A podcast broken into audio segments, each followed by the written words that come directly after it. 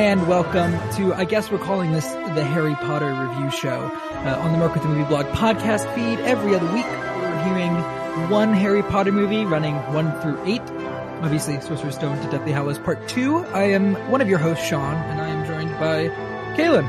Kaylin, how's it going? Good. Uh, I just got done seeing 1917, so I'm still rather, like, shook. So I should probably be drinking right now, but, you know, instead I'm podcasting. that you're podcasting.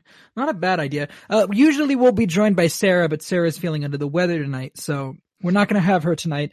Uh, look back two weeks from, or yeah, two weeks from now.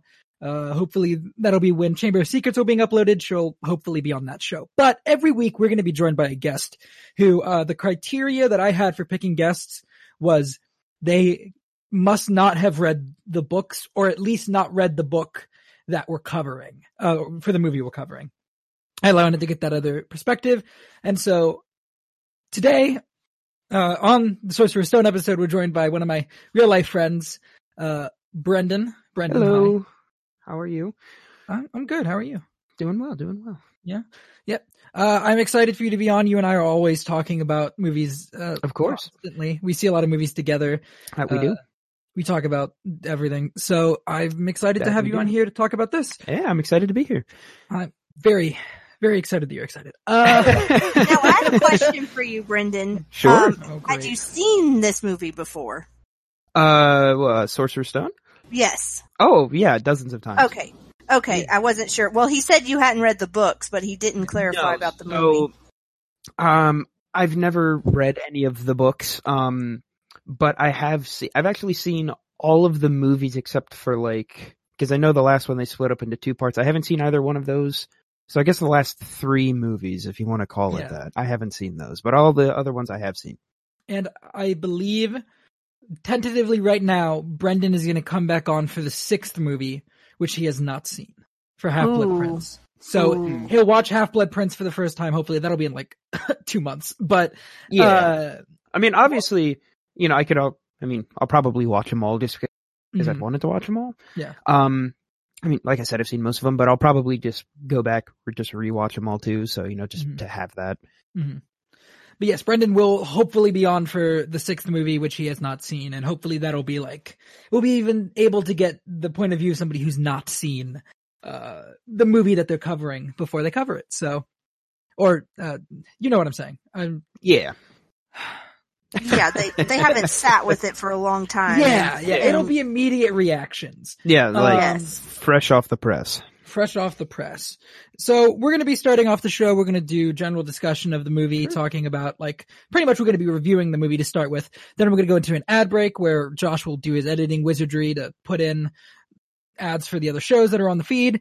And then we're going to do a bit of an in-depth discussion, talk about a couple specific scenes that we picked out. And then, uh, the main difference between this and the Mandalorian review show that I just did is that we're going to be doing movie to book differences at the end of the show. We're going to be, I've Okay. got a list of the major movie to book differences Okay. and, um, we probably won't hit all of them because there's a lot, but Right. we're going to talk about them, talk about whether we liked it better in the book or the movie. And Brendan, you'll have the, the view, which I'll find interesting of since you haven't read the book, Mhm. you don't have the same attachment to these scenes that Kaylin and I have in the book Right. form. Right. You know, you'll be a Yeah, little a more of objective. yeah, a lot of people have told me like two of my cousins they would read the books every summer, and a lot of people are like you should read the books, you should read the books. But I'm like, you don't read. well, I'm starting to read. I have a collection of books that I would like. You to just learned. read. Yes. Um, I also learned how to write too. Um, I don't know. Maybe you should uh, work a bit more on that, judging by your D and D adventures. Anyway, so wow. the, uh, okay. Digging personally, are we? All right. Let's move swiftly along. uh, okay, let's start with you, Kaylin. Uh, what are your thoughts on the very first movie in a broad sense? Okay, so I, I rewatched it this morning. I mean, I've watched all these movies dozens upon dozens of times, but I haven't watched this one, and it's been a a, a minute since I've watched it. So there's uh, a lot of things that I'd forgotten about, and to me, it's it weirdly holds up very well. Okay. Um, I feel like, you know, the kitty acting, you know, it's not perfect and, and they grow up and they get better. Um, I, the other thing that I realized because I was actually, uh, there were times that I wasn't watching the TV. I was Oh. doing other things because, you know, I'm a mother and a wife and life gets in the way. But I knew what was going on simply from the score Yeah. because it, it's amazing how distinct the pieces of music are in every scene, but it still sounds very cohesive. And it's amazing that all of that stuck in my memory as well as it did. Like I know when they're in the Great Hall, that first Yeah. scene when they Oh, enter the Great Hall because of the music. Um, so the score really stuck out to me more than it ever has. Um, and just overall, I enjoyed going back to it. It's not one of my favorites, but Right. I have I have this attachment to it because I remember being so hyped for it. and my parents taking me to see it and my parents did not like going to the movies and they stood in line, you know, waiting for the theater doors to open with me uh, so that I could see this movie. So I just have this, you know, grand attachment to it. So it was fun to revisit. Yes. Okay, I'm gonna hop in really quickly because I forgot to do this at the beginning. But um, this first movie, uh, as they are not all written and directed by the same people, I figured I'll bring that up. Uh, this first movie was directed by Chris Columbus. He did the first two, and this was written by Scre- Steve Kloves, who I believe wrote almost all of the Harry Potter movies. The one there was one that he did it right. He wrote, he wrote one, two, three, four. He did not write five. He did not write Hmm. uh, Order of the Phoenix. But Okay. directed by Chris Columbus, written by Steve Kloves, uh, and it came out in 2001. So, Mhm. oh wow. yeah. Uh, wow. Brendan, what did you, uh, think of the movie? I've always liked the movie. You know, for me, I always like the. I definitely have to say, like, I, I guess for me, the first two, I always like them because they're just really fun movies for me, Mhm. at least. And you know, it's like obviously, I know it's like the tone of the books, even not reading, have read them. Excuse me. Um, I know it gets a lot darker in the story, but I just really like you know the first two just because they're they're just really fun movies, and I just.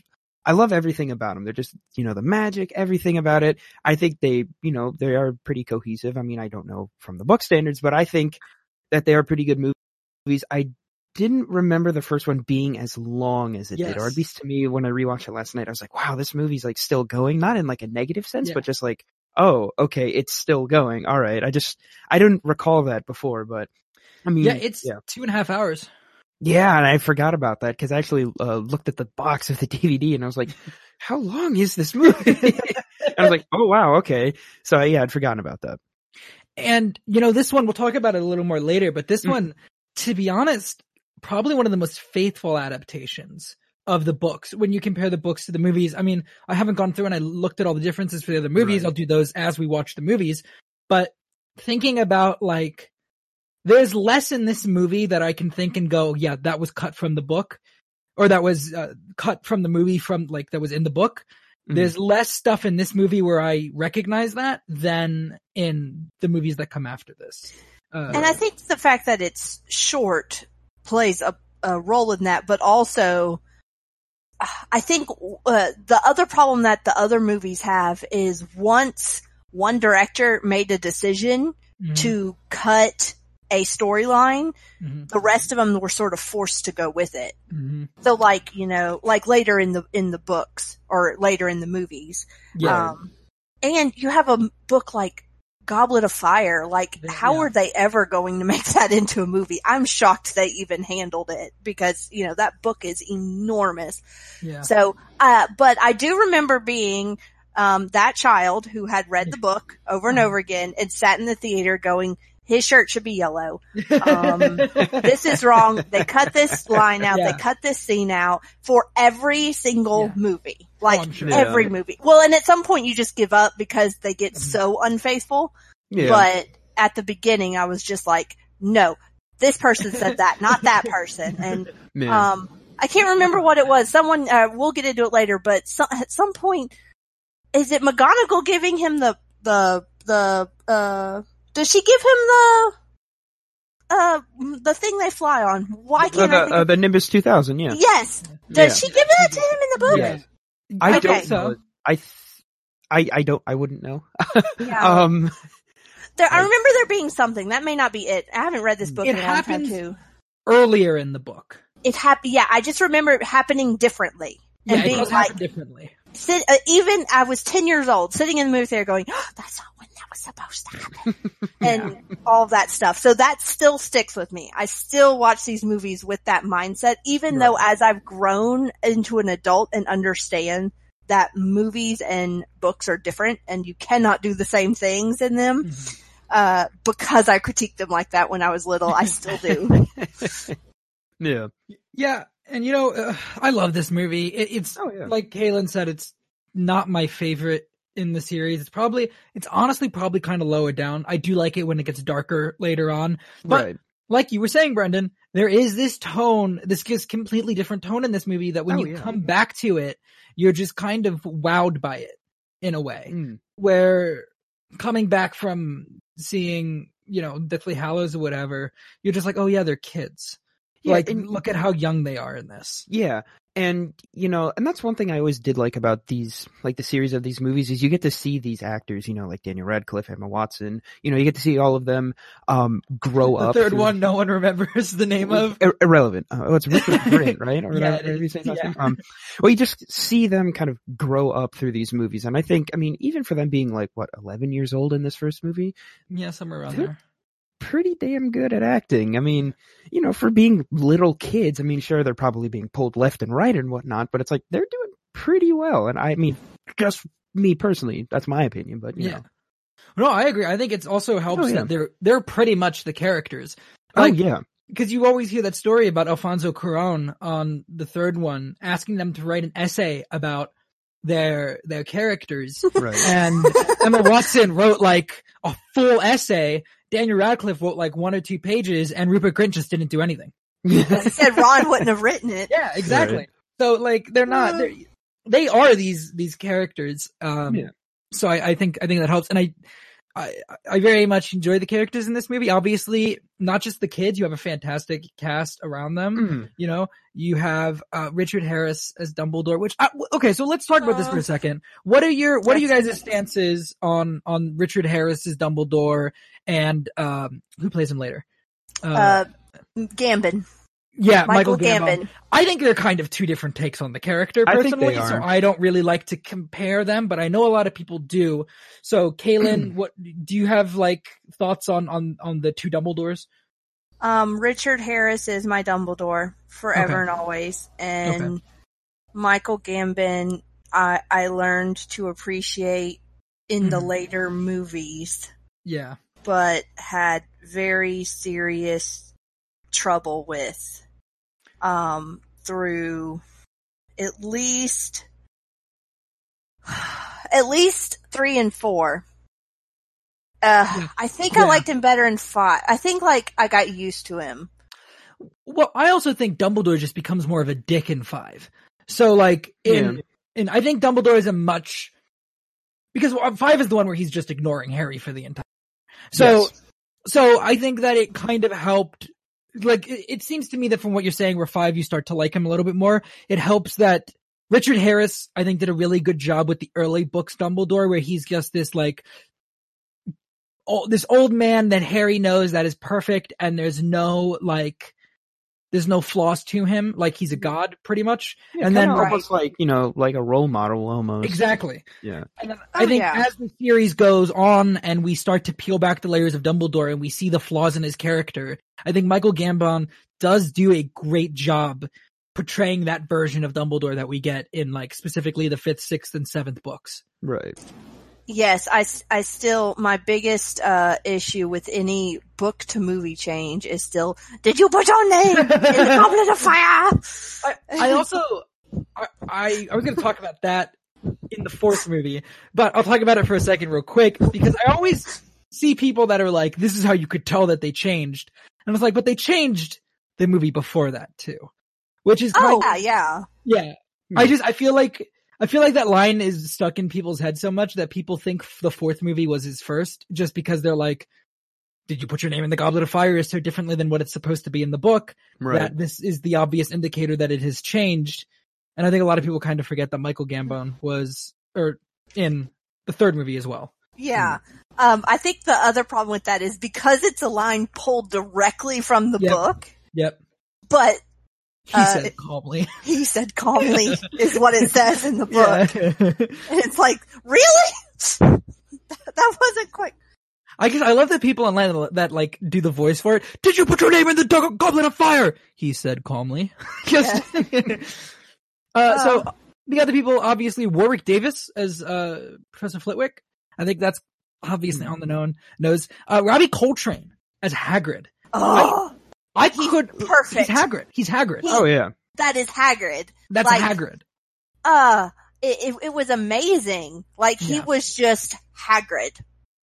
Like, you know, you, you, you make these characters in your head when you read the books. Yeah. and he between him and Richard Harris to me they were the Mhm. closest to what I'd pictured in Mhm. my head. The Yeah. kids were all slightly off because they're they're supposed to be kind of plain looking all three of them like Mhm. and they cast very attractive little children um which I, I know is J.K. Rowling like one of her big complaints um even though Yeah. she loves them she's like they look too good Yeah, Like- what does she famous, famously say about Goblet of Fire? Where she's like, there's a scene where Hermione comes down in the, the for the Yule Ball. yeah the she, like it, it, it she was already pretty in the movies. Like, yeah, it made no impact whatsoever because it's like, yeah, it- yeah, okay, yeah, but um, yeah, to me, he was just he was Hagrid. He's ha- he's exactly what is described in the books. He Yeah. encapsulated that character. yeah. I, I don't I don't think anybody could have done because he's Hagrid. He's Hagrid. Yeah. Uh, I have some issues with uh Hagrid getting sidelined in the later movies, but we'll talk about that then. Um, uh, do, do, let's talk about Alan Rickman for a second as Severus Snape. Obviously, uh, I'm not sure Alan Rickman is who I saw when I read, like when I read the Harry Potter books. I don't think Alan Rickman was like I don't think that was Snape in my head. But No. after I watched the movies, now when I read the Harry Potter books, that character is Alan Rickman. Watching the movies later and Mhm. knowing what Alan Rickman knew because he Yeah. he talked to J.K. Rowling about his character and going back. I don't know. Did you feel like watching this movie, you know, later after all these years watching it, you're like, he was playing so much that I don't even know if the directors or writers knew he was playing. Like, Yeah, specifically when it comes, and I'm not sure, this might all be new information to Brendan because he has not finished the movies, but I, I don't know how much you actually know about the later movies, but I think you can, I, without it ever being mentioned in the movie that Snape knew his, Harry's parents and he was in love with Lily, I think, or as I would say, obsessed with Lily, uh, yeah, it was a little that. stalkery. Yeah. yeah, yeah. I, I, I don't entirely buy the Snape was a good guy the whole time thing. Um, uh, in in in that I I I don't believe that he was a good person, but that he was doing good things for a selfish reason. Oh, Uh, yeah, yeah, yeah. Yeah, yeah, and yeah. people are like, he was always cared and he was always a good guy. And it's like, no, he would have joined Voldemort if Voldemort hadn't targeted Lily. he had joined Voldemort. He had joined him. Yeah, he would have been. He would have had no problems if they hadn't targeted Lily. He would have been like, "Yeah, this is all fine." But it's it was Lily that that broke him out of it, which is fine. But I feel like there are people that kind of erase the stuff that happened before, and it's like, I th- I don't think you can forget that stuff. Um, but I think you can see in the way that he looks at Harry that like I think I think he does portray and I'm not sure that he exactly knew the relationship at this point in the very first movie that he was portraying, but I feel like he knew that there was more to that relationship than than anybody knew. And Right. you can feel that and I think he does it in a way that once you know what that the, the specifics of that relationship is, it's very easy to put that on the performance. Right. And, and if he didn't know very much, then he just completely, I don't know, lucked out and Yeah. uh, played the character right. But, uh, it, it- I'm with you. I did not picture him when I was little reading the first book. I Mhm. think I pictured Snape more like skinny and almost like Yeah, he's half like dead. lanky. He's Yeah. like he's got a very like uh, gaunt face, and he's his hair is all. Although I guess they, they kind of got the. I don't. I think his hair looks a little too fabulous in these movies. Uh, it's supposed to be like greasy and like, you know what I'm talking, like in the books, uh, I think his hair looks a little too good. And obviously Harry's hair is, is wrong in the movies as well. So Isn't wrong. there like, and his eyes, but you know. when does, when does Harry, there's one movie where Harry has the right. I think, I think like Goblet of Fire. Goblet of Fire, all the boys just didn't get haircuts. Like Yeah, all of them yeah. had long freaking hair, Yeah. and I have no idea why. But I think that Goblet of Fire Harry is probably the most accurate to the books in terms of, uh, hair. Yeah, I mean, definitely. But his hair is supposed to be like you can't tame it, no matter what you try to do. Yeah. And Like there's that, there's that line about they would cut the hair and then it would just grow back immediately. yes, uh, yeah, she- uh, Petunia would take him to Yeah. get haircuts, and then his hair would just grow back. Um, and and different things, but yeah, I I uh. I always had issues with his hair, and I had issues with Emma Watson them teasing her hair just to tease it. It's Mm. like she didn't suddenly become ugly because Yeah. you teased her hair and gave her bangs. Like she's not ugly under there. And uh, let's talk about this with Daniel Radcliffe. Obviously, what everybody likes to harp on the eyes. Uh, we know that they tried contacts, but I think he was like allergic to them or something, or Yes. that irritated his eyes. But so when, when everybody's like, you have your mother's eyes, and then we see Lily, and they most definitely do not have the same eye color, is, they, they could have changed Lily's eyes, I think. Like, if they couldn't change Harry's, maybe you should have changed Lily's because everybody is still telling him that he has his mother's eyes. Uh, but it is what it is. Like, I, like these are all things that I, I feel like for the most part people have kind of accepted. Yeah, I, I, that doesn't really bother me anymore. I think it bothered me more when I was younger. But the funny thing is, I remember watching this movie and thinking that who they and and as you know, as they show flashbacks every now and then of his dad, thinking, wow, like he looks so much like his dad, but the real Daniel Radcliffe as he's Mhm. aging, I'm like, he does not look like that man. Uh, and then the last thing I'll talk about generally, you guys, you brought it up, uh, with the music. Uh, the music, cause it's so weird. There's a couple different composers across the movies. John Williams does the first 3 Mhm. Somebody else does four. Somebody else does five. I know Alexander Desplat does the last two.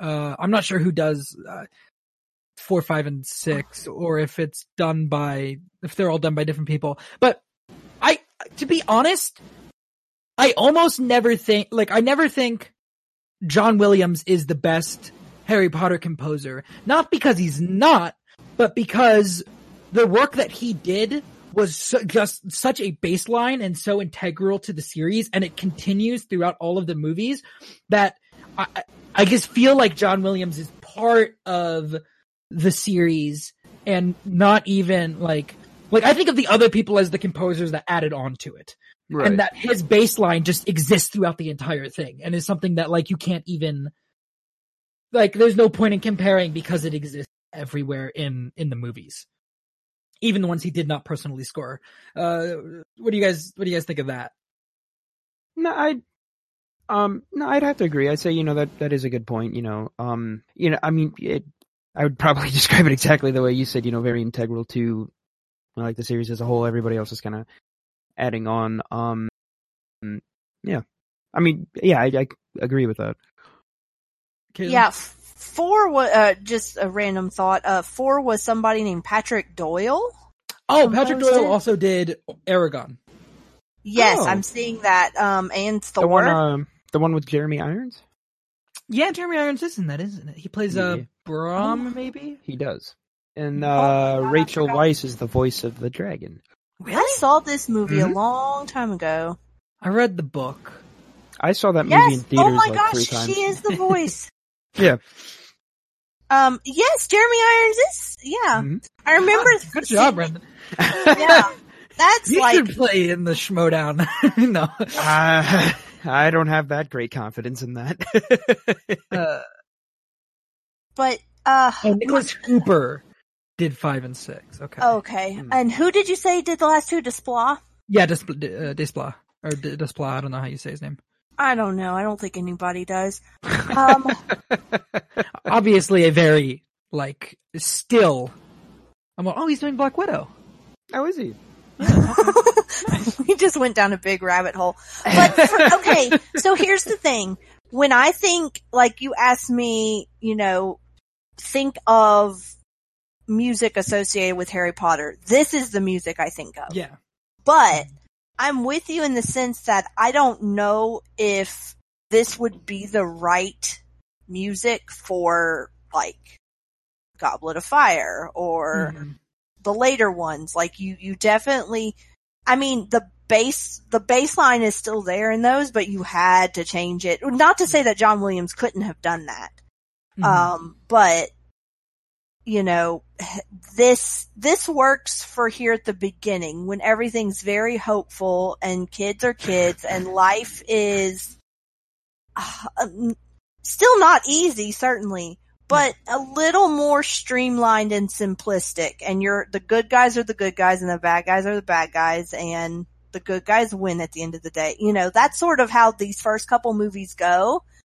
And then by the time you get to, uh, Prisoner of Azkaban, you realize that, you know, life isn't that straightforward when you realize Right. like Sirius Black is not who you think he is and all that. And it had to change. But this is the music I think of. Yeah. This will Right. forever be the Harry Potter score. And I, I think, uh, just really quick because we're talking about the score. While John Williams is like, you know, this score is the Harry Potter score, and like obviously it's been added on onto. I do think my favorite piece of music from Harry Potter is not in this movie. I think my favorite musical piece in Harry Potter is Death of Cedric. When when they come back from the graveyard in the fourth movie, and you know, uh, uh, uh what's Cedric's dad, dad's Mhm. name? Um, Oh. Amos. Amos Diggory comes on, my boy, my boy, and it's like the music is. I can't think of the. it's just whenever I hear it, I just I think that might be my favorite piece of music in in in any of these movies. Is, is- So I didn't used to pay attention to score. So, uh, it's something I pay attention to more as more people point out score to me. So Yeah. I'm interested to see what I hear, like what sticks with me as I go through all the movies. Yeah, it's like a. Yeah, it's so good. I just, it, I the, Cedric's death scene is maybe one, like not the death scene, but when they get back and everybody sees that Cedric is dead. Right. Right. I think is maybe one of my favorite moments in Harry Potter because it's just such a clean break.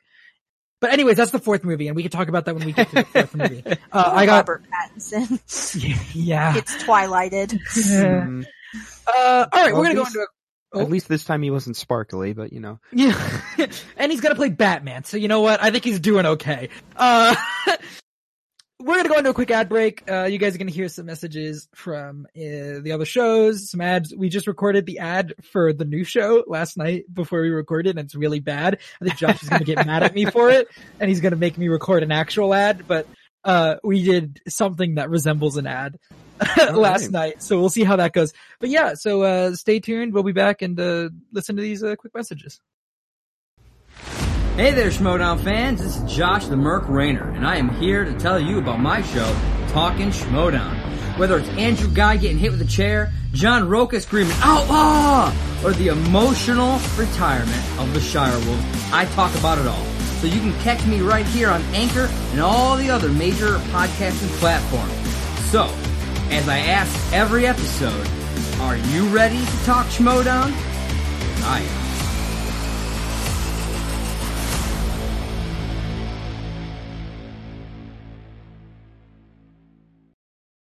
Hey guys, Sean here. Be sure to check out the new podcast over here at Merc with Movie Blog, Beyond the Screen. Mike, Sarah, and I every week coming together, doing our own little, our own little radio show, whatever you want to call it, talking movie news, life, TV news, anything, whatever comes up, that's what we're going to talk about. Every week, just come check it out. Where? Where? On the Merc with the Movie Blog feed. Perfect. Yay Okay, to we listen. Hi everyone, this is Sarah, host of Go Get That Rose podcast, a podcast that is dedicated to talking about all things Bachelor Nation. Join Jay Wade, a man in his 40s who is recently new to all things Bachelor Nation, and myself, someone who has been watching passionately for the past three years. as we review, share our thoughts on each episode of whatever show is currently on TV, whether that is Bachelor, Bachelorette, or Bachelor in Paradise. We might not even know everyone's names, but we have fun nonetheless. You can find us on Merc with the Movie Blog feed wherever you listen to podcasts. Hello everybody, Jay Wade And Kaylin here. to tell you about SEN Afterlife. It's an after show podcast where we expand on the week of craziness on SEN Live, as well as have guests on to join in the fun. Yep, and we get personal too. We do movie reviews and at times we go way off the rails, which I guarantee is always Kaylin's fault. Hey, how rude and not true. So come join us on the Merc with the Movie Blog feed and remember to rate, share, and subscribe. And as always, enjoy. All right, listen to all those shows; they're fantastic. Uh, really quick, Caitlin, how was? Uh, did you do SEN Afterlife last night? No, Oh, no, uh, uh, that's a long story, but, Oh. uh, there should be an episode that someone does at some point. oh, cool. all right, we'll talk about that later. Uh, I had a rough night, so in-depth discussion. Yeah. Uh, um, all right, we're gonna t- we're gonna talk about a couple of scenes. along. We're to talk about a couple scenes that were picked out. Uh, starting Brendan, you picked out the snake scene at the very beginning of the movie. Yeah. So can you describe to us for a little bit why you love that scene so much? It had nothing to do with the fact that you have a massive fear of snakes. That was not my intention. While it may seem like that, really quickly, have you ever heard the story uh, about how I was over at one of our friend Devin's house, like when we were in middle Yes. school, and I was asleep, and they Yes. threw his like toy snake on Yep. me? Yeah, I heard all about it. Uh, that is yeah. so mean. I Because we did out. that, because we did that to you again when we had that New Year's Eve party, because you were sitting there and somebody threw it on your shoulder and Yes, you almost spilled that. a drink on someone. It was Oh pretty funny. what are you laughing about, you dick? All right, tell us why you like this snake scene. Besides me being afraid of snakes. I, I like this scene because, you know, I mean, just because of the comparisons of like, yeah, this snake lives in a cage. Harry lives under quite literally, he lives in a freaking, the cupboard Yeah. under the stairs, if you will. Yeah. I just like the comparison of how like, you know, he's like talking to the snake and pretty much relating to like an animal or, you know, a, yeah. a thing that's being held in captivity. And it's like, you know, he goes, oh, he goes, oh, you're from Burma. You know, he's like, I bet, um, you must miss it. And then he points over to the sign where it says bred in captivity. He's like, yeah, I didn't know my parents either. You know, it, Yeah. I just sort of like how it's got that connection of, I guess going a little deep on this, how it's like, um, it's like, we- you know, not everybody's, uh, you know, everybody's got something similar and, you know, you don't always know everyone's past. Yeah, Yeah. you know, you don't Yeah. really know what's going on, behind, you know, with them and whatnot. I just, I really like that scene just because, you know, it shows, you know, just that connection that he has with a snake of all people. And Yeah. then of course, you know, Glass disappears and the, you know, the thanks scene, you know, Yeah. all that. Um, I, I, I just also- like that scene. Yeah, I also think it kind of does a good job really early on of kind of displaying Harry as just Oh yeah. a good person. Yeah. Like he he immediately connects and emphasizes empathize, empathizes with Yeah. a snake. Yeah. You know, like I, guess I think that's really good. Kaylin, what do you think about the scene? Okay, so two two comments. One, it bothers me dearly that he's not more alarmed that the snake understands him. yeah, that's fair. But- that's fair. But number two, I don't think Aunt Petunia and Uncle Vernon, really all three of the Dursleys, get enough credit for playing the the comedy. Because Yeah. when when that glass wall goes back up, That's not in the books. and he's like, "Mom, mom," and she's like freaking out. That moment is amazing. yes, they Oh my do not get enough credit. I I hate that they get so minimized Yeah. because uh, they're in the books. They're largely the setup of the books Mhm. and don't necessarily play into the plot deeply. So they're one of the first things to get axed, and I Yeah. hate it because they are they're just so much of the comedy. Oh yeah. So that's my two big comments from that scene. Otherwise, I find it a little bit cheesy, but you know. That's fair. Yeah. Uh, bouncing off what you say about the Dursleys really quick, and then we'll move on. I promise I won't massive a massive tangent. Uh, the scene that they cut the most that makes me the angriest, I think, uh, just overall, I think Deathly Hallows Part One and Part Two are my least favorites in terms of adaptations. Um, just because they cut so much. The Uh, teacup. The The The teacup. scene- The teacup. Uh, What are you? You know what I'm saying? No, what do you mean the teacup? Oh, in the seventh one, in the seventh book, when Harry's like trying to get all his stuff organized, he opens his Mm. door and trips over a cup of tea, and he thinks that Dudley just left it Yeah. there, um, like being clumsy or playing a prank on him. And later he realizes that Dudley was trying to be nice to him and bring him a cup of tea because he didn't understand what was happening or And- why Harry was leaving and why they had to leave. Yes, it's amazing. Uh, And they cut out the teacup. well, it's not even that that makes me mad. It's because I understand cutting out the teacup, but it's that the scene where because um, in the seventh book when he leaves, Harry pretty much like he's done with Petunia and Vernon. Um, those two he forgives in a way, but I think that by when that when their relationship ends in the seventh book, that's their relationship ended. Whereas in the seventh book, when he leaves, Dudley comes up to him and he shakes his hand. And it's just the two of them with such the relationship that they had kind of like I guess I I don't know. I think that that is one of the the single best scenes with Dudley in the entire series. Just him going up and them shaking hands. Just like being on the same level for the first time. And I just think cutting that was was uh yeah, I fucking I really do not like that they cut that. Uh moving So I guess on. we'll talk Nope. about this again in a few months, huh? Yes, yes. We will talk about 7.1 and part 2 in a few months. Uh, sitting alone at the window with Hedwig. Again, Brendan, you picked this scene. Uh, I did. what about this scene hits you so hard? Because it hits me really hard as well. The reason why I like that scene so much is because while there's not really like any dialogue, it's just, you know, him looking out the window with the music playing.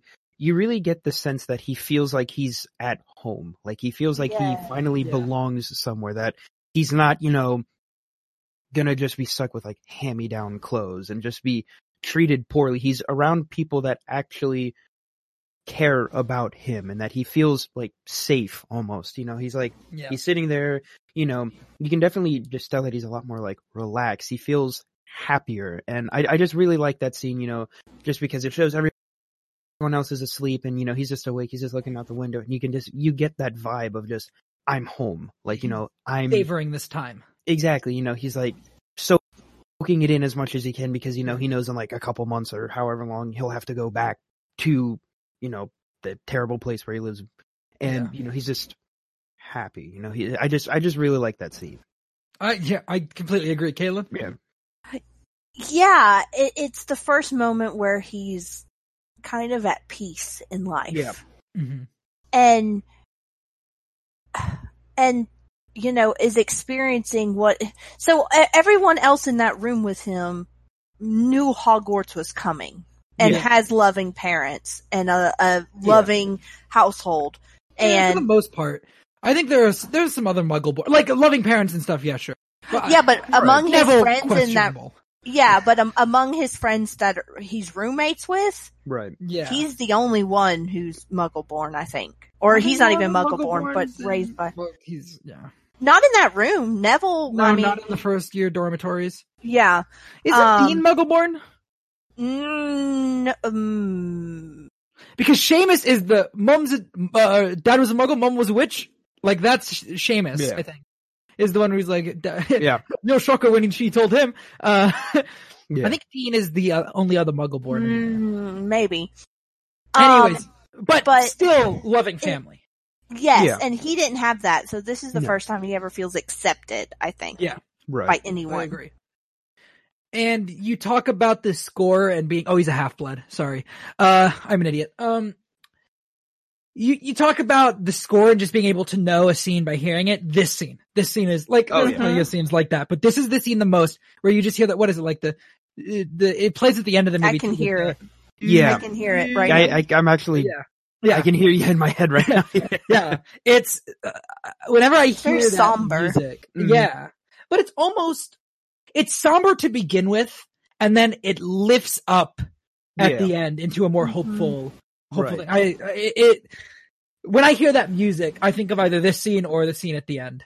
But um, Yeah, this is one of those scenes that I can he- see without seeing it because like I Mhm. can hear it and know it. Uh, so Sarah wanted to talk about the Quidditch match, but Sarah's not here. But we're still going to talk about the Quidditch match because, uh, if Quidditch was a real sport, I would be in way better shape. Uh, I would play Quidditch in a heartbeat.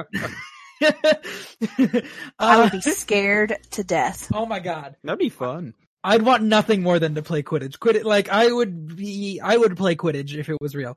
Um, I love this first match. I love the like the him catching the the uh the the golden snitch in his mouth and then what that Yeah. ends up meaning later in the seventh book. Uh, Yeah. I think that that is a nice uh tie back. But um, I just I love. I think the movies obviously the Quidditch scenes only get better as they go, and the CGI in this one is obviously very noticeable. But Yeah, that was something I, I noticed when watching. I was like, wow, Yeah. this was. You can definitely see its age Yeah. in there, and I'm just like, ooh, that's a little rough. yeah, But this, the troll, oh, and. Yeah. the other Quidditch scene, or not, where they're learning to ride broomsticks. yes, Where, Uh, where Neville, yeah, yeah. that definitely is very noticeable. It's like, oh, that was a rag doll. Like, yeah. yeah. mhm. so it, it is, but you know, you give it the benefit of the doubt. Yeah, and the the one scene where it transitions where like uh from like winter back to sort of like Yeah. spring and you'd get sort of that horizon shot of Hogwarts. You can definitely see the CGI like age there too. But again, you know. I'm trying to think of what movie was the first one where they started using the model of Hogwarts for the exterior shots. Maybe the third one. I think Yeah. it was the third one because I think the first two were They look a little. It looks a little different in the first two, and then I think the third one is when. And then Hmm. Yeah. from the third one on, it's always that Yeah. model. It's the model they have uh in London in the Harry Potter uh studio tour thing. I've seen it. Yeah. It's I cried It's like- when I walked in the room. uh it's like Castle Black from Game of Thrones. yeah. Yeah, I uh I yeah, I uh I walked in that room where the model was and I just burst into tears. Uh cuz they Oh, play music not during it too. Well, they play the music that plays that we were just talking about in the in the um in the scene in the bedroom when he's looking out the window. They Mm. play that music and it's the model, the actual model where they just they they hung a camera up above it and it was like green or blue screens below it and they just moved the camera around this massive model of Hogwarts. Yeah. It's awesome. Uh That's pretty cool though. so back to the Quidditch match really quick. Uh, I'm, we'll talk about it a little more later. So mad that they cut out the second Quidditch match in this movie or in the book. I think the second Quidditch match means a lot, uh, in a small way. But, um, you guys have anything else about the Quidditch match? Um, I mean, not not particularly. I mean, I think it's you know it's like a cool scene. You know, I like seeing you know the the action and everything, and you know it's a cool scene, but nothing that really you know like to write home about. Kaylin? Yeah, I mean it's fine, and we do uh get more of the red herring of oh Snape is is you know being bad Mhm. when he's not. He's trying to help. So, Yeah, um, and I did notice, um, rewatching it last night. It's Professor Quirrell is the guy's name. I think is one. Of yeah, Quirrell. Mhm. I did notice because after like the first time watching it, every time I notice, he you just see him. He's got like this dead stare Yeah. on his face, and obviously they kind of quickly pan over it because it's like, oh, Snape, you know, it's the big bad, but it's like, obviously, turns out he's not. But I do notice that, and I'm just like, oh yeah, And that is the thing. I think they, in this movie, they do a really good job with the Quirrell. Um, Yeah. uh, Reveal misdirection. I, I think that that red herring, if you had not read the books and you see that movie for the first time, I don't think you Mm-hmm. pick up that Quirrell with the bad, uh, the bad guy. I remember being shocked when I read the book. Of course, I was Yeah, nine, yeah. so you know, Well, but the book is even better because Quirrell is kind of barely in the book. Uh, at least when he shows up, it's very much glossed over. yeah, yeah, she's just like Uh, Harry's in class or whatever. And Quirrell is there, and we're moving on. Like, yeah. And there are like the scenes where Snape confronts him. It's in a different location in the book, but it's there is still a scene where Snape confronts Quirrell. But they just, I I think that uh Quirrell has more screen time in this movie than he does in the book. So I think in the book, it's easier to glo- like because he has like he's just kind of being glossed over whenever he appears. It's easier for that misdirect, but when he's in a fair amount of this movie, it's a little harder to hide that. But I think they do a really good job of it. right. And I just realized I said that, um, I didn't see the the misdirect coming, but I also read these book the until this movie came out, I did not know that these characters were British. No idea. no, that's pretty good. And then I went back and, and read, you know, like at the very beginning when it says like they live in whatever, whatever England. And I'm like, oh, they are in England. Oh, okay. Did you watch the movie? Did you go? They're not fucking British. I remember watching it going, what's going on? Also, I was so happy for a movie to come out so I knew how to pronounce Hermione's name. Ah, I was just like, I don't know. Yeah. Could you imagine if that movie released, but they were like Scottish or Irish? Oh, good lord! you can't understand a word they're saying. You know, just deep Irish brogues from everyone. That'd be funny. um, Kaylin, you chose the chess game. Yes. What do you love about that scene? uh, which Okay. this? The the, the life size chess game at the end. Okay, I, I was because I, know there's the one sort of like Oh. halfway through. Yeah. I didn't know if it was a different one. Or Uh, which one. Uh, I'm talking about the really big one. Uh, Right, so part okay. of it is, um, number one, you get to see what Ron is really good at. So mostly Ron is played, um, kind of, it's very weird because Ron is played as the third wheel a lot and then all of a sudden Harry's the third wheel and I don't know where that came from. Um, you know, la- later on, but you know, he's very average in a lot of ways. He's not over the top bad at things like Neville or Seamus, but he's not Hermione either. So to see him excel at something is great, but also I feel like the effects in that hold up really well. Yeah. Yeah, And like the intensity of it, um, them screaming like, no, you can't sacrifice yourself felt a little stupid because it's like he's not actually going to die. Like, I'm not sure they knew that. out. They may not have known that, but Because I don't. how brutal the Yeah. the destructions were. I don't know. So, I think as like an 11 year old, I could totally see myself going like, fucking die when that thing hits him. Like, not really knowing what, like, Yeah. But I do like that earlier they did show them playing chess, so you understand Yes. like Ron likes chess and Ron is good at chess. And Yeah. wizard chess is a little bit different. And that scene where they're playing that game of chess is the one where you figure out that Ron is going to stay at Hogwarts with Harry. yeah. Like, how good of a friend is he? He's going Yeah. to stay in Hogwarts with his friend, and because his friend has nowhere to go. Isn't that because his parents are going to Romania though? Yes, but I am sure he could have gone with them because I'm sure Ginny went with them because she's a little. Did Fred and George go? Mm, that's unclear from the movie. We don't see them in the Yeah. Christmas scene. It's literally just Harry and Ron opening a bunch of presents. All all right, I'll buy into your. But I, oh, you know what? I think they're there in the books, but you're right. In the movie, they don't clarify because I think they opened the sweaters with Harry and Ron in the books. Fred and George. I think Percy's there too, but I, I, I, I do think he stayed because they didn't take the Hogwarts kids with them. Um, Well, they don't make it clear, and it's they do not make it clear, so I will buy your in the movie. I will buy that that reason. Also, just like the Weasley took Harry in, like she 100%. made him a sweater. the sweater is the thing. I, I yeah. know, and like everything that they do, they include Harry in. She already has seven kids. They are dirt floor poor, and she still includes Harry in Yeah. anything and make sure he's taken Yeah. care of. They are just the best. She is like the unsung hero. Yeah, Julie Walters, uh, another Amazing. highlight. Amazing as Miss Weasley. Uh, Brendan, what do you think about the chess game? No, I, I like the scene. You know, I do agree, um, a lot with what you guys are saying. You know, it does. I, I like, you know, because they kind of like throughout the movie they kind of show off. It's like Ron doesn't really, you know, excel at anything. So I do like that it Mhm. shows. It's like, hey, you know, he's actually good at something. He's not, you know, like y'all were saying, you know, he's not just kind of like the third wheel or just kind of like the other guy in the room there mm-hmm. you know, he does have something that he's actually proficient at and can do. So I, you know, I do like the scene. I do like, the, you know, the different camera angles they have where it's like just a big piece is just getting blown away Yeah. and stuff like that. You know, they have like lower shots. They have shots where things just kind of blow up and all that stuff. The cinematography in that scene is actually pretty cool. And I, you know, just a lot of the camera work and the lighting in the room. So it's kind of Mhm. darker, but right in the middle of the room where the board is, it's like really bright and you know just everything happening. I I like the scene a lot. It is pretty cool.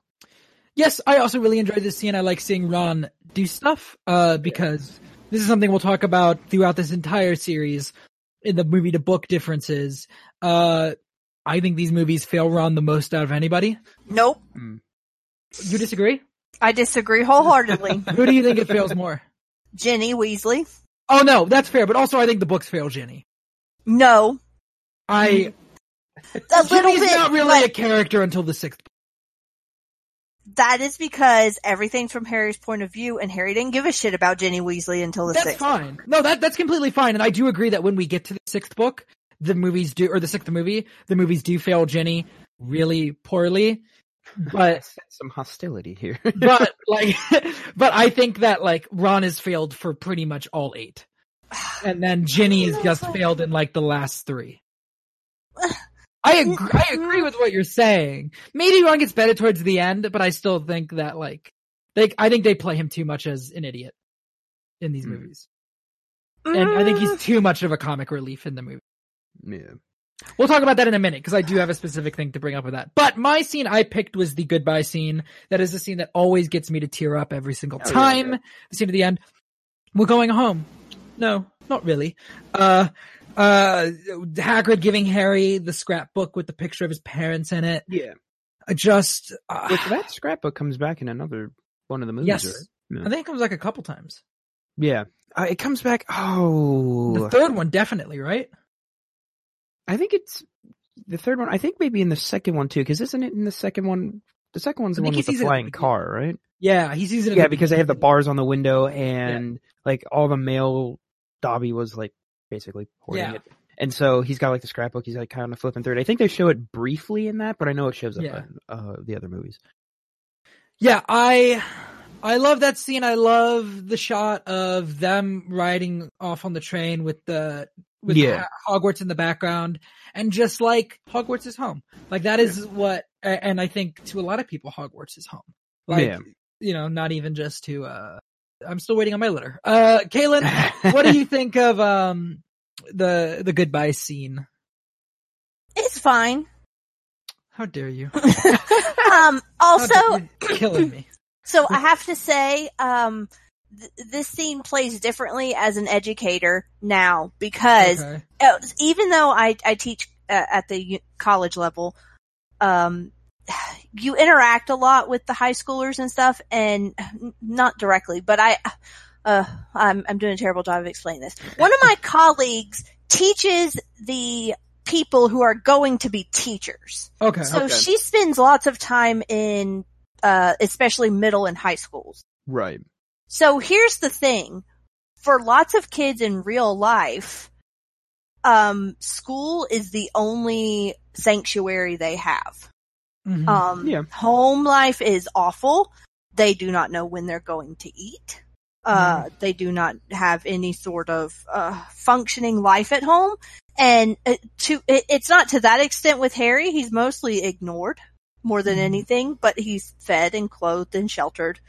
Um, but still, school is his sanctuary. Right. And Yeah. so it, it, it hits differently now, now that I am more aware of, uh, because I didn't know that. I went to Catholic schools. Okay. Nobody was going home to poverty. No one Uh-huh. was going home to an empty house where both parents were going to be working, you know, Yeah. Right. basically from before sun up to after sundown and you had to feed yourself or take care of your three siblings. I, Right. That wasn't happening. We, Yeah. you know, we, we were in a school where you had to pay money to go there. So your parents obviously could at least get by with that and cared enough to do that. Right. So, Yeah.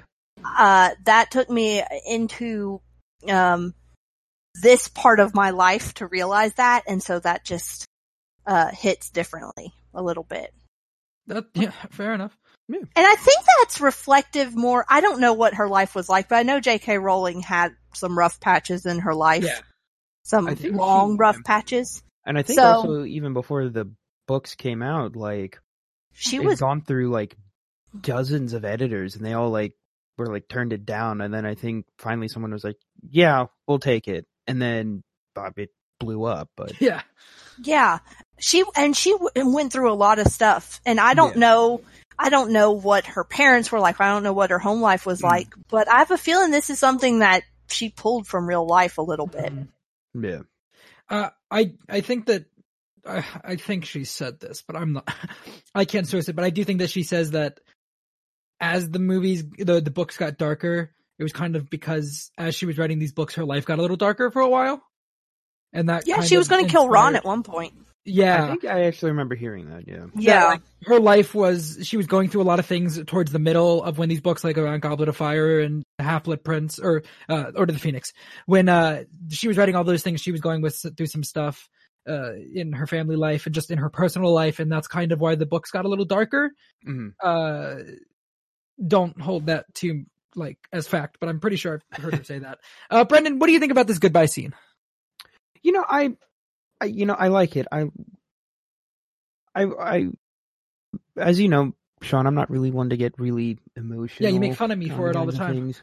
I don't make fun of you. Um, Would never. never Um, never, ever, ever. money. Yeah. Calm down there. Um, you know, that one, you know, especially watching it last night, you know, it definitely pulled on the, the heartstrings there a little bit. And I was just like, hmm. And, you know, I just liked how it, I just, you know, it gives you sort of that hopeful ending almost. You know, it's like, Mhm. you know, it definitely leaves it off like, yeah, okay, obviously they're making another movie, blah, blah, blah. But it's like, you know, I, I just really like it because, you know, you can definitely see that he's, you know, Harry, you know, he's happy. You can see he's got, you know, he's got that smile on his face. You know, that line, like, oh, we're going home. And she goes, no, not really. Obviously, it's like, you know, he's like, he he knows that his real home is there at Hogwarts. And, you know, he's Yeah. got hope in his life now because he's like, hey, now I know that I only have to wait like, what, a couple months, then I can go back Yeah. and be with my friends, be, you know, in my, you know, sanctuary essentially, just be Yeah. happy, you know, and whatnot. And so I, you know, I, I, I, I like the scene a lot, you know, with it pulling away and how they, you know, pan out and everything. I just, I just really like it. I think it's a good ending. I would agree. That's why I chose it. Uh, now we're going to talk about some movie to book differences. Uh, so I have kind of broken down into category Mm. character references that were excluded, and then some big scene changes, and then um, some character changes. But so we're to start with character reference being excluded. Um, I thought some of these were a little interesting. Uh, Sirius Black not mentioned in this movie. Uh, Prisoner of Azkaban was already released as a book, uh, but they don't mention that Sirius owned the motorbike that Hagrid. They don't. they don't mention that uh, Oh. picked this up off of old young Sirius Black. Um, for reference, Brendan, uh, the the motorbike that Hagrid fly Yeah, yeah, yeah, yeah. was Sirius's, and uh, he he runs into Sirius. I think Sirius is at the house. I think it's at Sirius is at the house. Hagrid gets there at the same time and meets Sirius there, and Sirius goes off to confront Pettigrew and gives Hagrid the bike. Yes. Something like that. Of course, we find that out later. Yes, yes, Yeah. But even though Prisoner of Azkaban had been released and we knew that Sirius Black would be a relatively important character at some point, they chose to exclude him from the movie, or at least that Hmm. reference. I think it's kind of a thing where I would have kept that line in, just, Right. just so that, but I also can understand, like, if you bring that line in, you say, young Sirius Black gave it to me, and then don't ever explain who Sirius Black is in the rest of the movie, which they don't in the book. Uh, I get how that would then make you go, well, then what the fuck was that thing about Sirius Black? You know?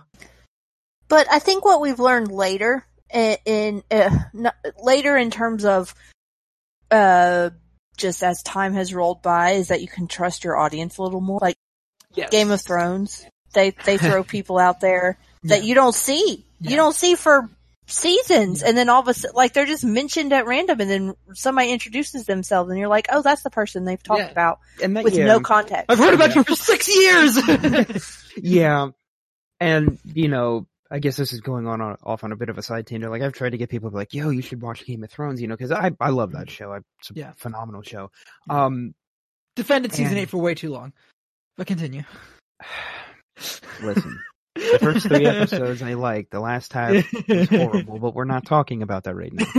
But I was just gonna say, I feel like that's, you know, when they do things like that in certain shows and whatnot, I feel like it makes it harder for people to get into where it's like, like especially in like the earlier seasons of Game of Thrones where it's like they would have a lot of stuff going on with like Jon Snow and then you wouldn't see him for like a few episodes and then they come back to it and it's like, oh, okay. It's like, or when they mention a character and they talk all about all about this character, and then you either see him for like a brief moment, or then they're finally there, and you're kind of like, oh, okay, so now this is the person. It just kind of Yeah. you know throws you for a bit of a loop there.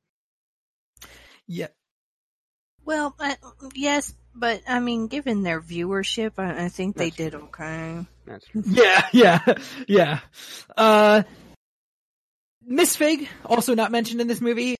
She's mentioned in the book, but to be fair, Order of the Phoenix doesn't release for another three years, so uh, Miss Figg was not an important character until Order of the Phoenix, and we find out what we find out about Miss Figg in Order of the Phoenix, that she's a squib and that she was kind of put there by Dumbledore to keep an eye on Harry. So the fact that the book wasn't out yet, I understand why that her character was excluded.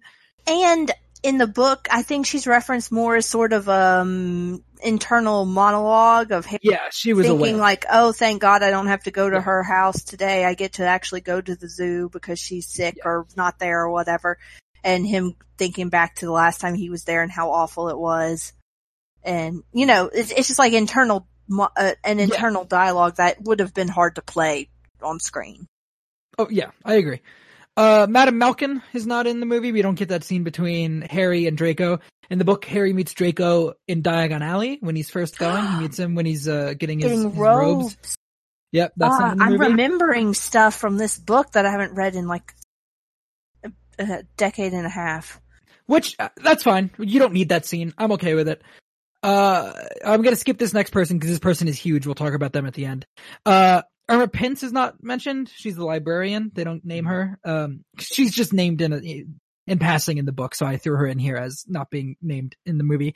Charlie Weasley is not that whole subplot where he is the one that uh they the the the entire way that they get detention is different in the book. It's not that they're caught out after hours with Hagrid. It's that they are caught because they take Norbert to Charlie's friend.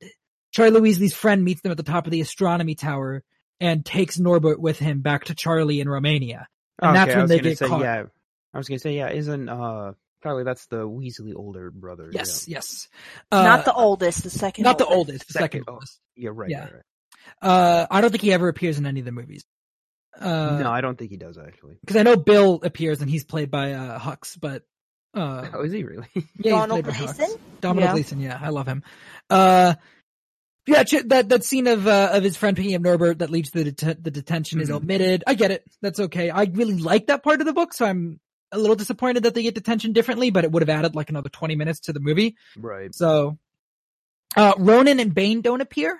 Ronan and Bane are two other centaurs. Uh, when Firenze, Okay, I was like yeah, going into DC here Yeah. a little bit. Yeah, yeah, Wait a you- you- Harry Potter. Uh, yeah, right. Yeah. uh, when Firenze, because the whole forest scene plays out differently, where instead of uh, Firenze coming in helping Harry and then them just talking for a minute until Hagrid and the rest of the I think I show up, remember hearing about that. Yeah. in the book, it's that Firenze saves Harry and then he gives him a ride to Hagrid. And then Ronan and Bane come out. They show up. There are two other centaurs and they're like, Hey, you got a human on your back? What is wrong with you? Like, this is the most insulting thing. You let that human get on your back, friends? Like, it, it's a, uh, Bane appears in Order of the Phoenix, uh, the movie, but he's not named in the movie, but they do not appear or anything. Madame Pomfrey is not named in the movies. Uh, Oh, or she's not? later. Later, she's named, but not in this one. Um, and the biggest exclusion, who does not appear in any of the movies, Peeves. He does. He was cut. He's not in any of the movies. You He was see, gonna be in this one, but he was cut. you see him fly by, but I don't think they name him. I'm almost positive Peeves does not appear in the Harry Potter movies at all. Okay, hang on. You see Bloody Baron in all of them. There was a scene that was filmed for Sorcerer's Stone, but was cut out. Uh, and they kind of use Filch instead. Mm. They Yeah, used I- Filch in I'm- the movies in, in that in that way. I was always very confused as to why he did not, um, you know, appear Appear? because he plays Yeah. such a big part in the books. So, Brendan, for reference, Peeves is a poltergeist that Oh, plays a lot of tricks. He lives at Hogwarts with the ghosts. you know, I've And- heard of him Yeah. before. Yeah. Uh, and he- speaking of this movie, I was just going to throw this real Yeah. quick. Um, my sister and some of my cousins, and also I'd seen a thing online about this. A lot of people are getting into arguments over what the actual name of this movie was. Because oh, a lot of people kept yeah. saying, saying Philosopher's Stone, and then It is in England. In, in England, it's it's philosophers, and in fact, uh, on Letterboxd, I went to try to put Yeah. this movie in, and it only comes up as philosophers. Oh, okay. Yeah, That's- because I noticed some people getting into an argument about that, and I was like, I'm pretty sure I remember it being the Sorcerer's Stone, but I didn't. Yeah. You know, Region I, I, I didn't know that. They changed it for us because apparently us Americans are too stupid to know what a philosopher is. Uh, I don't know. To be honest, probably a fair assessment. Well, I mean, to be fair, like in the '80s, A and W made a third pound burger to compete with the quarter pound, but people didn't buy it because they thought that it uh that you know a fourth was bigger than a third because of the numbers. that is a true. Oh boy. Um, They were like, oh, well, it's a third, so it's less. It's like, actually, no, you're you're wrong. So, yeah. Oh god, that's to- well. This I, goes I to know show that that they're- J.K. Rowling very much regrets letting people talk her into changing the name for us. Mhm. And it also brings me to another point, which is when this movie plays in England, I'm wondering, did they have to film every scene where they say the Sorcerer's Stone twice and say do. the Philosopher's Stone and there's a different cut over maybe, there? Maybe. probably. Cause that's just stupid. Like, I agree. pick one. I Yeah. agree. We, could roll with, I could have rolled with it. I think we all would have been fine. I didn't even know Yeah. this book was set in England. Like, you let I- I like- go. I like Sorcerer's Stone. I mean, I like Sorcerer's Stone just because you know you get the sort of re- repetition of the S's, and it just has a nice ring to it. But either way, it Yeah. doesn't matter. No, I it would have been fine with either one. I mean, yeah, we we would have survived. yeah, stupid we would have been fine. Would have would have, and and the people who didn't would have just not read them, and yeah, exactly. You know that's fine. They're probably the same people who didn't buy the third pound burger.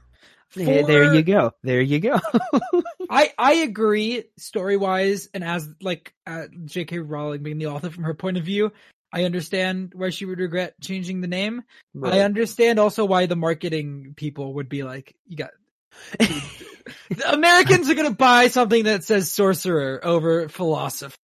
Uh, I, I understand the marketing teams uh, wanting that to happen as the. Americans are just a bunch of young children. They're easy to woo over, so don't put big words in the title. Put fun ones. Don't name one of your characters Hermione. Also, like we had Yeah. issues to the point that in the fourth book she had to make us sounding it out in the fourth book. yeah, with with uh, with Krum, because what is he Yeah. called? Maya Ninny or something? Yeah, Hermione. Hermione, and they're like, it's Hermione. like, oh. Uh, okay, so I have a big list of changes. I'm gonna kind of run through these. Uh, Hmm. interrupt me if you want to talk about the change. Okay. Okay. Uh, so the opening with the Dursleys is, is excluded. Uh, where, you know, uh, Vernon goes to work and he's talking about, it's just pretty much, look at how normal these people are. Um, that is excluded from the beginning. Harry does not get the second bedroom in the movie like he does in the books.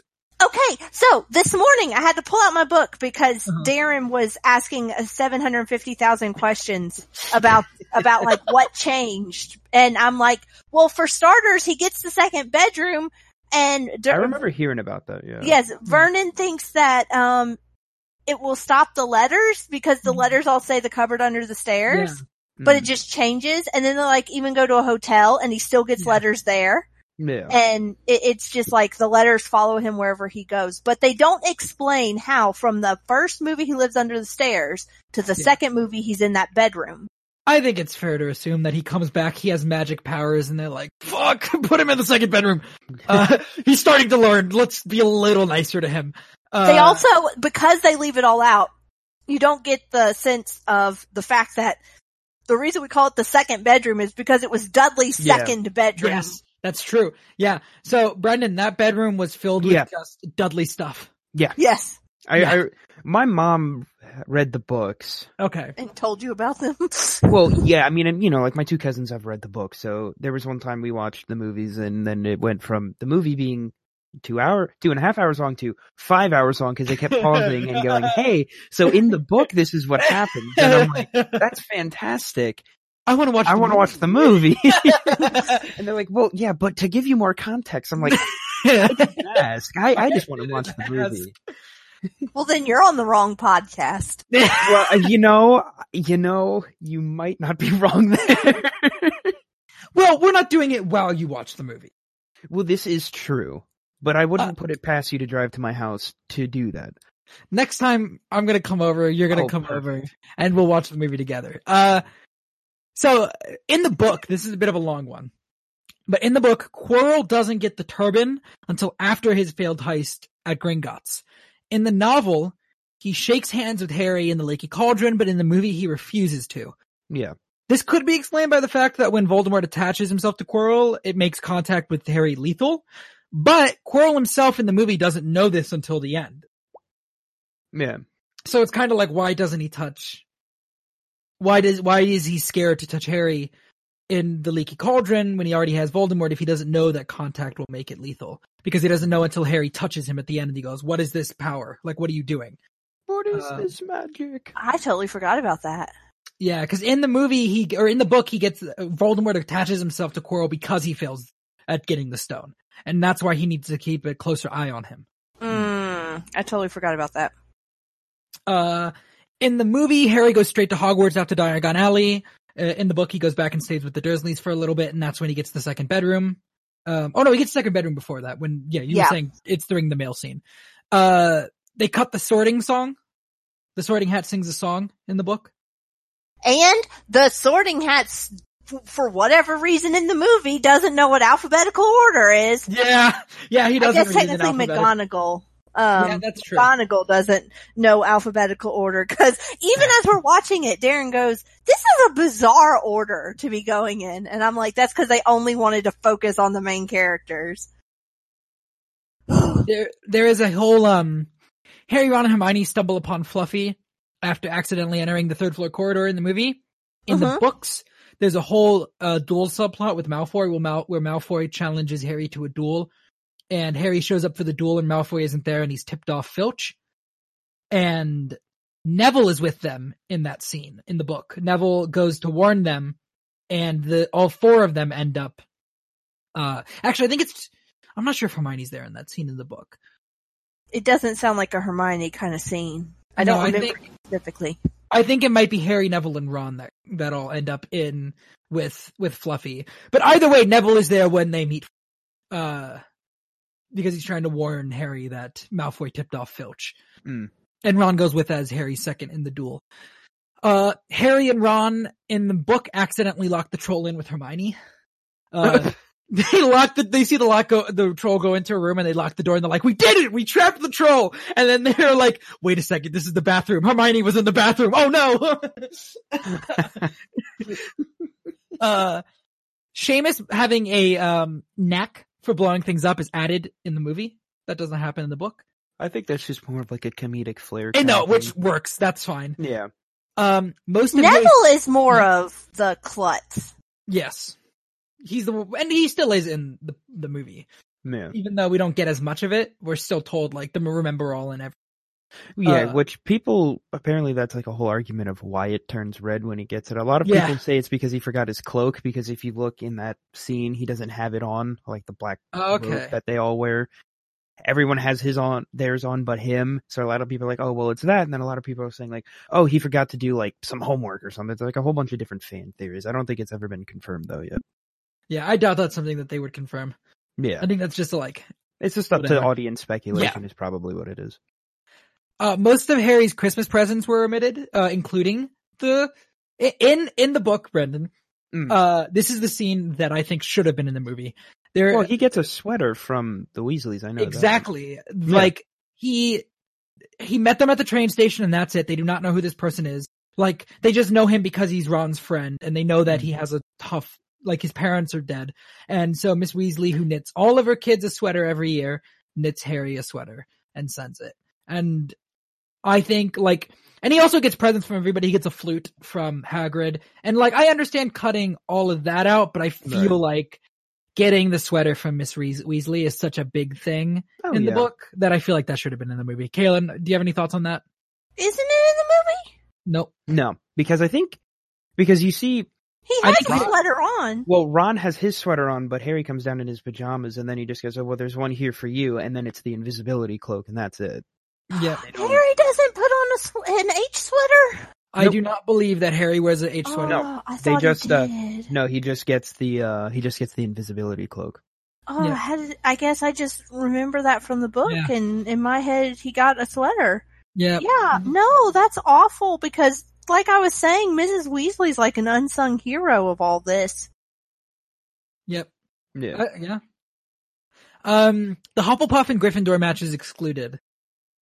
I don't I remember it. What happened? bad, because it? that is the one where Snape is the referee. And everybody I thinks that don't- Snape is the referee because he hates Gryffindor and he's trying to get them points, like trying to make Hufflepuff win. Mm. But it's revealed at the end that Snape was refereeing so that if Quirrell tried to do something to Harry again, he would be on the field to help him. Hmm. And I think that's a very important thing in the book that sets up that Snape, in some way, has some sort of connection to where even if he does not like Harry, he feels a duty to protect Right. him in some way. And that is not in the movie. Okay. Mm. Um, I think that if they knew, if everybody involved in the movie knew what was going to happen with Snape, I think that would into the. I I think that would have made it into the movie. Uh, any any thoughts on that? No, do you guys think that I take it too too personally that it's not in the movie? I mean, I get uh, so. You said that Ron is one of the most. Um, what word did you use? Uh, I think the movie fails him the most. Yeah, I think the movies fail Quidditch really badly. No, also yes, agreed. That's not a character. no, but Quidditch as a, a, As a- thing. Yes, I agree. It, they also fail the whole. Basically, yeah, they don't make it clear. Uh, yeah, no, we'll we'll discuss that when we get to the Goblet of Fire. But um, they also cut out like they they really fail the house elves like with flying colors. They yeah, I mean they made some choices, so I get it. I get that. Probably that may have been a budget thing. Probably, probably. Because they were like, you get one, you get two flying scenes, you cannot have three. Yeah. Okay, I get that. You know. Uh, in the books, Harry, Hermione, Draco, and Neville get detention. Ron is not there when, uh, in the forest with them during detention. Neville is kind of more of a character in, in the book. Um, I think maybe, I think maybe Neville was supposed to be more important in the first book, and then he kind of steps back afterwards. And at that point, there had been three books out, maybe four, or, or I think three there were three books out at the time they made this movie, so I think they kind of noticed that Neville was going to take a back seat later on, so I think they kind of brought him to the background a bit in this movie, uh, while still, you know, doing some scenes with him in this movie. Which kind of bit them in the ass because at the end, in the seventh book, Neville ends up being extremely important. Yeah, they cut out another reason why Neville is super important out of everything, but I think that's because that would have been a lot of exposition about Yeah. like the the uh the prophecy and stuff. the prophecy and all of that and why is Harry the chosen one? Well, he's the chosen one because Voldemort chose him and that made him the chosen one and uh blah blah blah blah blah but it could have been Neville and all that good stuff. And we also never meet his parents who are in the the Yeah, uh, psychiatric ward. And you know that's why Bella, or that's why he hates Bellatrix, and that's never really explained. they they briefly mention it in a movie. They're like tortured the Longbottoms oh, okay, you so know they kind of bring. oh yeah, yeah. I think they they mention it, but we do not see his parents and that scene Yeah. where they give him a like a a gum wrapper or Yeah. something. His Yeah. mom gives him a gum wrapper and thinks it's super important because her brain is just totally fried. Yeah, there's a But- scene where they go to St. Mungo's in the books, Brendan, and they meet uh, Neville's parents. Yeah, I, I remember hearing Yeah. about that. Yeah. It sounds like he's already been like schooled on yeah, apparently what- I didn't. I didn't on know analyzed. Um, So well, Well, I, I mean, I've never personally read the books, but every time I watch the first movie with my mom, it's like clockwork. She always goes, "Well, in the book they do this." I'm like, "I know, mom. You told me that." Well, you know, in the book, I'm like, "Mom, I, I- I remember." So last night, before she fell asleep, it was funny because at one point I just lean over and she's snoring, and I'm like, "All right." so I had to turn the TV up, and then she's still snoring. So I just finally shake her, and I'm like, "Mom, she's like, what?" I'm like, "You're sleeping." She goes, "No, I'm not." I'm like, "Okay." Um, My mom does that. uh, I mean, she'd also had a long day at work too, but you know, um, Fair.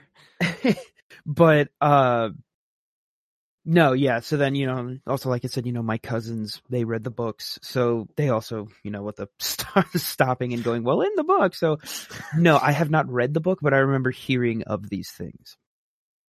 So Sean, um, yes. I, I know that there's not like a massive ha- age gap between us, Yeah. um, but it becomes glaringly obvious when y'all talk about like uh, sitting at home with your mom watching a movie. well, Meanwhile, I'm married with a baby, and and Brendan's older than me. I am. yeah, I mean, and I know that if you're not married and not like you're still in school or whatever, live at home as long as possible because rent is insane. Oh, in I know. world, I like know. I- mooch off your parents as long as possible. It's just funny because I'm just thinking like, when was the last time like with my mother? I don't remember. yeah. Yeah. Uh, back to the movie because we are running on time here. So I want to try to get through this last couple things. This is the big moment for this, uh, one of the big moments in this movie that I think the movie feels Ron. Where in the movie, Ron is freaking out in the devil's snare. In Mhm. the book, Ron does not freak out as much. And actually, he's the one that calms down Hermione. Hermione freaks the fuck out when they get into the devil's snare. And Ron is like, you're a witch, aren't you? Use magic. And, uh, she doesn't relax through the devil's snare, she burns it off. Mm. I don't remember but- this. I really but- need, Yeah, you should. It's good. Uh, it's a good book. Uh, I am uh, aware. uh, but yeah, it- that's one of the things where it's like, it, it kind of plays Ron as being, uh, it, it doesn't, dopey. yeah, kind of dopey. And he doesn't like, he's, they they let Hermione be the straight faced one in that scene where in the book it's, Ron is like, come on, you know magic, do something. Like he's still freaking out, but Hermione is freaking out more. And in the movie, Hermione is like, just relax, it's gonna be fine. Uh, in the book, Harry is the only one who flies the broom, or sorry, in the movie, Harry is the only one that flies the broom during the key scene where everybody does in the movie. And I think that's more like they wanted to show off that Harry's thing is flying. Uh, Oh, and so in the yeah, it, I don't know that Hermione um, has ever been portrayed as particularly good No. at flight, though. No. Which, but in the book, they all get on a broom to try and grab the key. Uh, Yeah. I, I, But- Harry's still the one that's successful, right? Yes. I think they, I think they kind of push it into a corner and then Harry swoops in and grabs. it. Like it Uh. goes towards Hermione, it goes back towards Ron, and then it kind of goes in the middle and Harry swoops in and grabs it. When's the last time you read this book? I think last year I read it. Oh my god. Why? I'm I'm trying to remember the last time I read this book. But I started see. rereading the books last year. I only got through the first two and then I, I stopped. But, uh, Uh I reread gonna them all. Mm, in 2000 mm, what year was that? 7 2007 I or no 17 2017 Okay, I I was re- gonna say. I reread 3 I reread Prisoner of Azkaban Okay. and that was it uh before that mm, it's been a hot minute um let's see mm, it's been at least a decade since I've read any of the Oh, others okay. yeah I still Uh, love them but you know in the movie, the uh the chess scene is much more violent. Uh in the book they kind of just knock the pieces over and then drag them to the side. Uh whereas in the movie they're kind of destroying them and I think that makes the whole Ron scene more believable. So I get that. Um Snape's potion puzzle is completely omitted. I know oh my god that pissed me off as a fifth grader Yeah.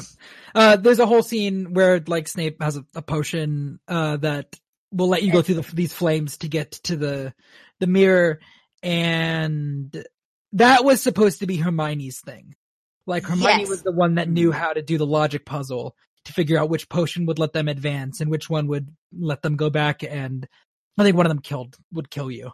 And uh where they kind of made Hermione's thing to be the one at the beginning with the devil's snare, but originally it was supposed to be this logic puzzle. And I think uh, I wish they'd done the logic puzzle. because that's where uh that's after the chess game and Yes. Hermione figures out the puzzle and says, "I'm going to take the one that lets me go back Yeah, so that I can get. Ron and go get help." Yeah. And uh and you take the one that lets you go forward because you've got to do this by yourself. Instead, they sort of have that conversation in the chess room. Yeah. In the book, they physically cannot both go to confront Quirrell. It has to be one of them.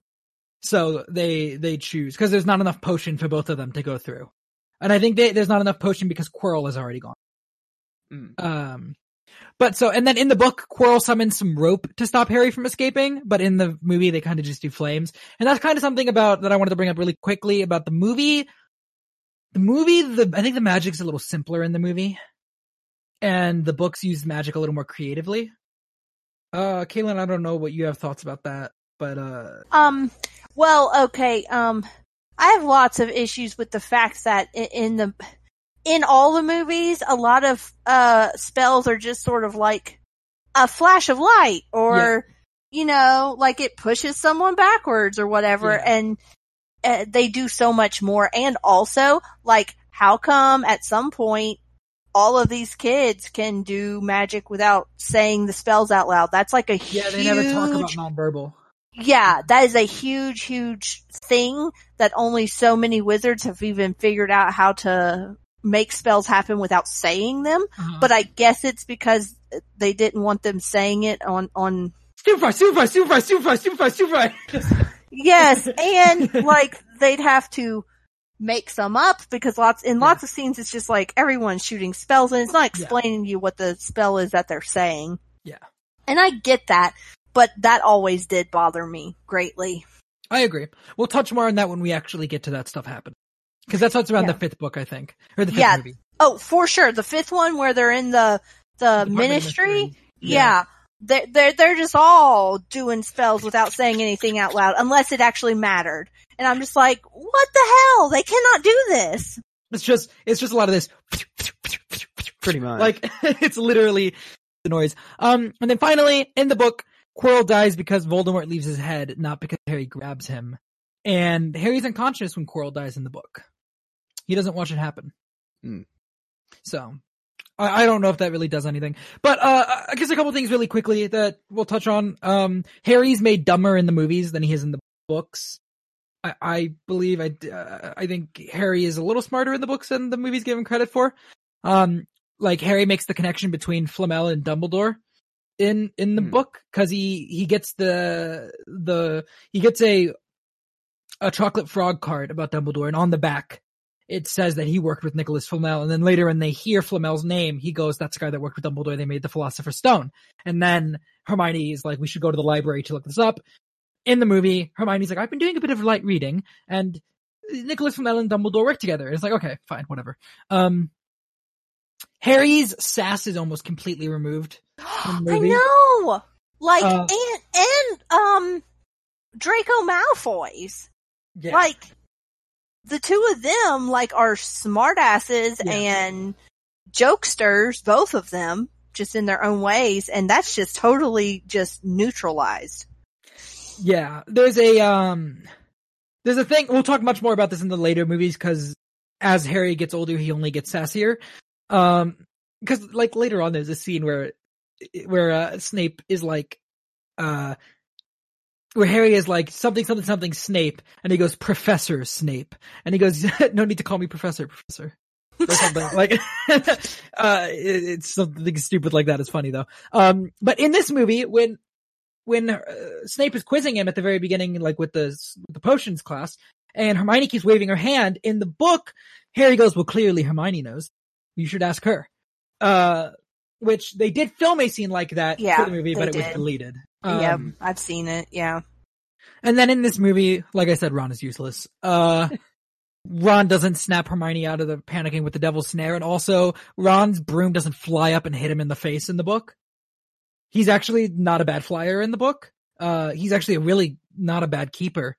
Um, he just has a lot of confidence issues, but uh, they kind of are like, Yeah, Ron's an idiot, and if fucking he can't summon his broom correctly. Where Ron has been flying, I think, in the book for a while before he went to Hogwarts. Yeah, because he had older brothers. Yeah, they would fly. Yeah. They would fly the the brooms, and I think Ginny said she would like steal their and and fly it. But um, Isn't it also in the books too that like Ron isn't actually like half bad at Quidditch or something like that? no, Or- yeah, he's pretty. He's not. He's not great, but um, he, it's because he he has a lot of confidence issues. So like, there's a there's a there's a stretch in the fifth book where people like when people start to like appreciate him as a Quidditch player, he gets really good because he's confident in himself. Um, because there's this whole thing where uh, I don't know if this is in the movie, but really quickly, I'll just say this in, uh, to the ending. But in the movie, maybe, but in the book, definitely, there's a um a song that the Slytherins come up with because he's such a bad keeper, where they go, Weasley is our king. He always lets the quaffle in. Weasley is our king. It's, uh, and then later the Gryffindors repurpose it to be like a, uh, a, uh, it, it's a, a chant of like Weasley is actually really good. There's so much singing in these books. I'm Yeah. realizing that Yeah, is there is. totally just cut out and and like the the um the little oh uh like emblems that one of them makes that says Yes. Potter stinks. That's in the fourth book or fourth. Yeah. Yeah. But like Yeah. all that sort of stuff. Like these kids were so creative and Yeah. such pranksters. I mean, they oh they they sort of played up that the twins were pranksters, but like it was so far beyond anything that you see in the movie. All right, I need to move on, or else I'm going to talk about how their their prank when they leave in the fourth book is so much better than the prank in the movie. Um, they for Brendan, they pretty much turn part of Hogwarts into a swamp instead of just setting off a bunch of fireworks. They also set off the fireworks in the book, though, but they also turn part of Hogwarts into a swamp. Uh, it's awesome. Anyways, that's everything I have. Uh, do you guys have anything else you want to talk about with the movie before I go ahead and bring us out? Um, no, I think we hit on a lot of stuff. Yeah. So, I know I didn't I didn't really say much, but you know, I mean you guys were talking about stuff that was happening in the book, so I'm just kind of like, okay, I'll just listen in and see what y'all are talking about. That's fine. So here, I'll ask this. Um, Kaylin, as an adaptation, how do you think this is? Not half bad. Um, Not half bad. Okay. pr- a pretty uh pretty faithful um and they changed the things that now in retrospect I'm like yeah they needed to change that whereas 10 year old me wanted it to be like a line by line adaptation um which is unrealistic but no I th- I think that they did a very decent job with this movie Yeah. I would agree. Brendan, having listened to us talk about the book, having watched the movie, what do you think is is is there any feeling of do you, like is there any feeling of like man I was gypped or anything? Or are you still Um, satisfied? I mean, I personally I would have to say, you know, I'm still satisfied. I think, you know, if I went back and read the book and then, you know, watched the movie, it would just give me, you know, like a little more context into things Yeah. and give like a little more like character development and stuff. Um, but for me, you know, like whenever it comes to like adaptations of things, you know, there's always things they have to obviously leave out because if they included every little thing from like the book or whatever, then the movie would be like five hours long Yeah. which some people would be okay with that. Personally, I'd be fine with that. But no one's gonna really want to go to the movies and be like, "Oh boy, time to sit here for five hours," you know. But um, you know, I mean, I- I think you know, will I eventually go back and read the book? Probably. Um, you know, I'm trying to read more. Witcher, yeah. Yeah, I have the first five Witcher books, which I need to get through. Um, and then I'll probably go back and maybe read the first book or something. I don't know, but um, yeah, I mean, overall, you know, it does give, you know, I, I wouldn't say that I felt like gypped or robbed or anything. You know, I just, I guess the only thing I would be missing out on would just be more context, really. You can find this show and others on the Merc with the Movie blog feed, which can be located on Anchor, Apple, Spotify, Stitcher, Google Play, Radio Public, Breaker, Overcast, and I, I think some of the shows get uploaded on YouTube. I don't know. Maybe. Uh, they might be there. I think Jay Wade was trying to do that at one point, but I'm not sure if it ever actually took off. Um, you can also follow Merc with the Movie blog on Twitter with at movie blog. Merc, Kaylin, where can people find you? They can find me on um, Twitter and Letterboxd at K A L Y N R O S C seven one five. That's Kaylin Rose seven one five. Awesome. Uh, Brendan, I'm not sure they can find you anywhere, but is there anywhere they can find you? I mean, I'm not that much of an, of an enigma, but you know, um, I don't understand you.